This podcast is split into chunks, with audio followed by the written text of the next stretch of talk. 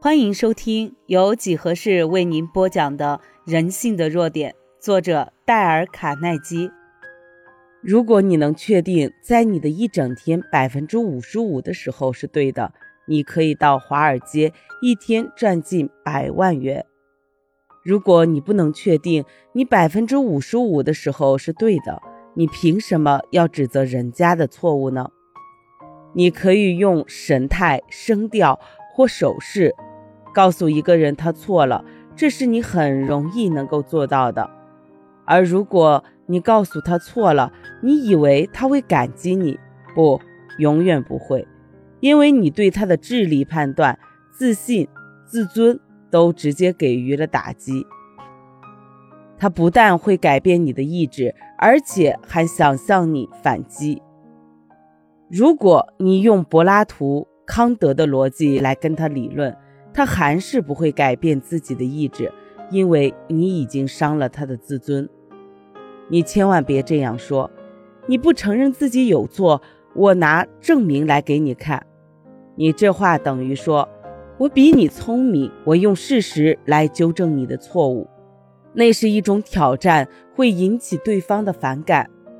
不需要等你再开口，他已经准备接受你的挑战了，即使。你用了最温和的措辞，要改变别人意志，也是极不容易的。何况处于那种极不自然的情况下，你为什么不阻止你自己呢？如果你要纠正某人的错误，就不应该直率地告诉他，而要运用一种非常巧妙的方法，才不会把对方得罪了。就像吉士爵士向他的儿子说。我们要比人家聪明，可是你却不能告诉他你比他聪明。如果有人说了一句你认为错误的话，你知道他说错了。如果用下面的口气来说，似乎比较好一点。好吧，让我们来讨论一下。可是我有另外一种看法，当然也许是不对的，因为我也经常把事情弄错。如果我错了，我愿意改正过来。现在，让我们看看究竟是怎么一回事。天下的人绝不会责怪你说这样的话，或许是不对的。让我们看看究竟是怎么一回事。如果你知道有人确实犯了错误，而你直率的告诉他、指责他，你知道会发生什么后果吗？我举出这样一个特殊的例子：S 君是纽约一位年轻的律师，最近在美国最高法院辩护一件重要的案子。这件案件涉及了一笔巨额的金额和一项重要的法律问题。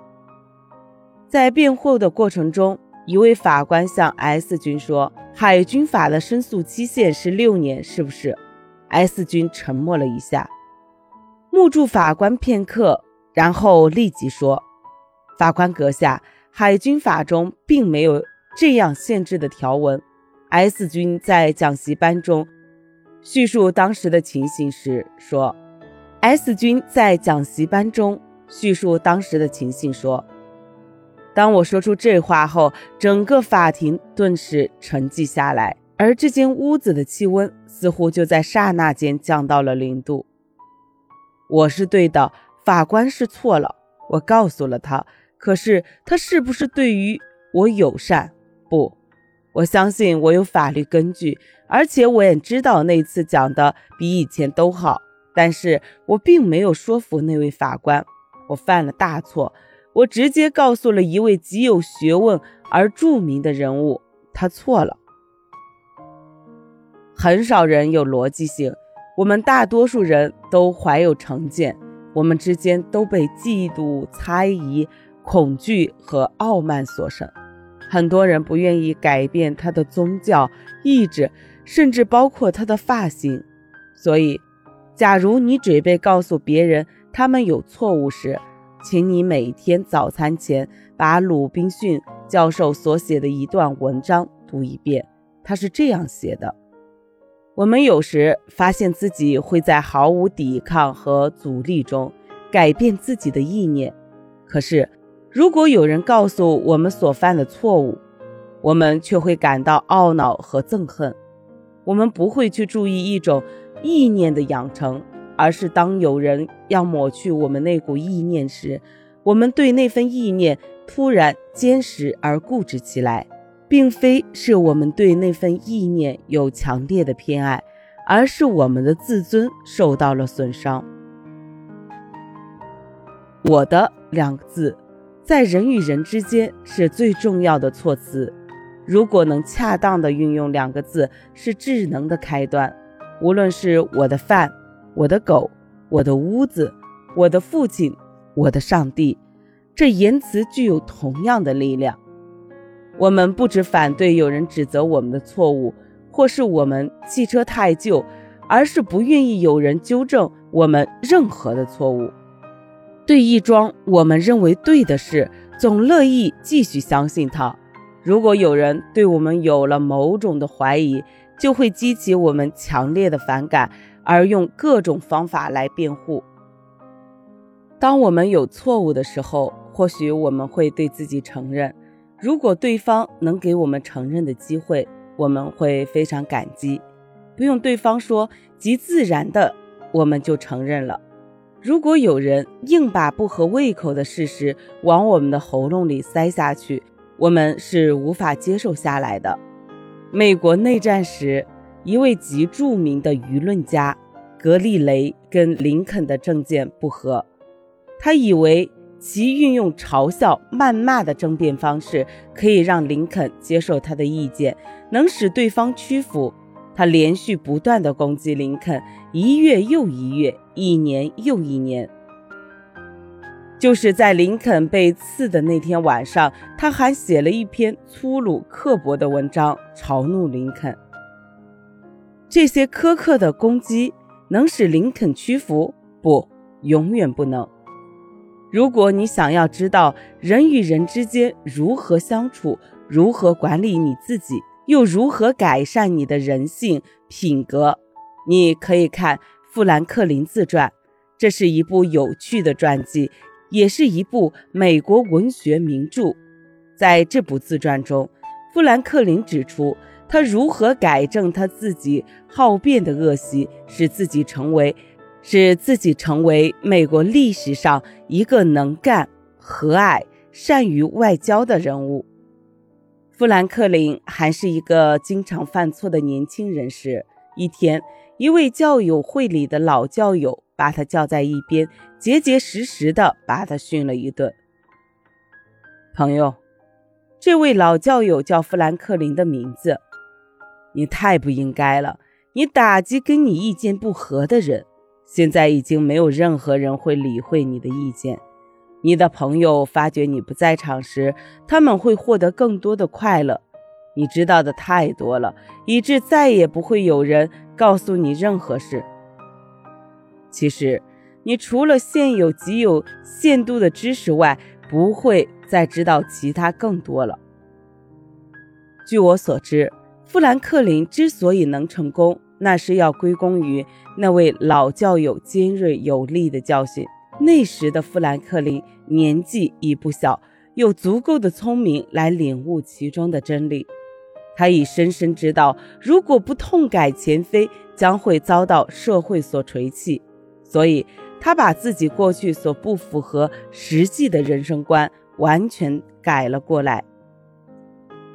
富兰克林这样说：“我替自己定了一项规则，我不让自己在意念上跟任何人有不相符的地方。我固执己见，凡有肯定含义的字句，就像‘当然的’‘无疑的’等话，我都改用‘我推断’‘我揣测’。”或者是我想象等话来替代。当别人肯定地指出我的错误时，我放弃立刻向对方反驳的意念，而是做委婉回答。在某一种情形下，他所指的情形是对的，但现在可能有点不同。不久，我就感觉到，由于我态度改变所获得的益处。我参与任何一处谈话的时候，感到更融洽、更愉快。我谦卑地提出自己的见解，他们会快速的接受，很少有反对的。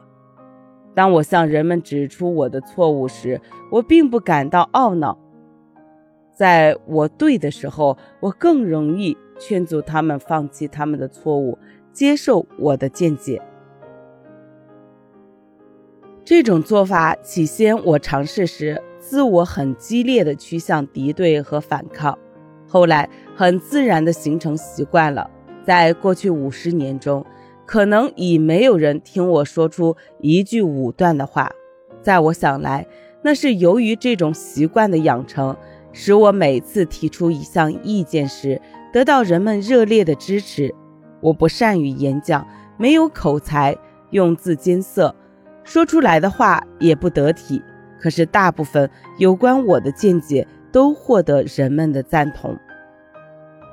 耶稣曾这样说过：“赶快赞同你的反对者。”换句话说，别跟你的顾客、丈夫、妻子或是敌手争辩。别指摘他的错，别激怒他，而不妨用点外交手腕。在基督降生之前，埃及国王教训他的儿子说：“要用外交手腕，才能帮助你达到你所希望的目的。所以，如果你要获得别人对你的同意，那第二项规则是尊重别人的意见，永远别指责对方的错误。”如果不对，就及时认错。本集已播完，欢迎您的订阅，下集更精彩。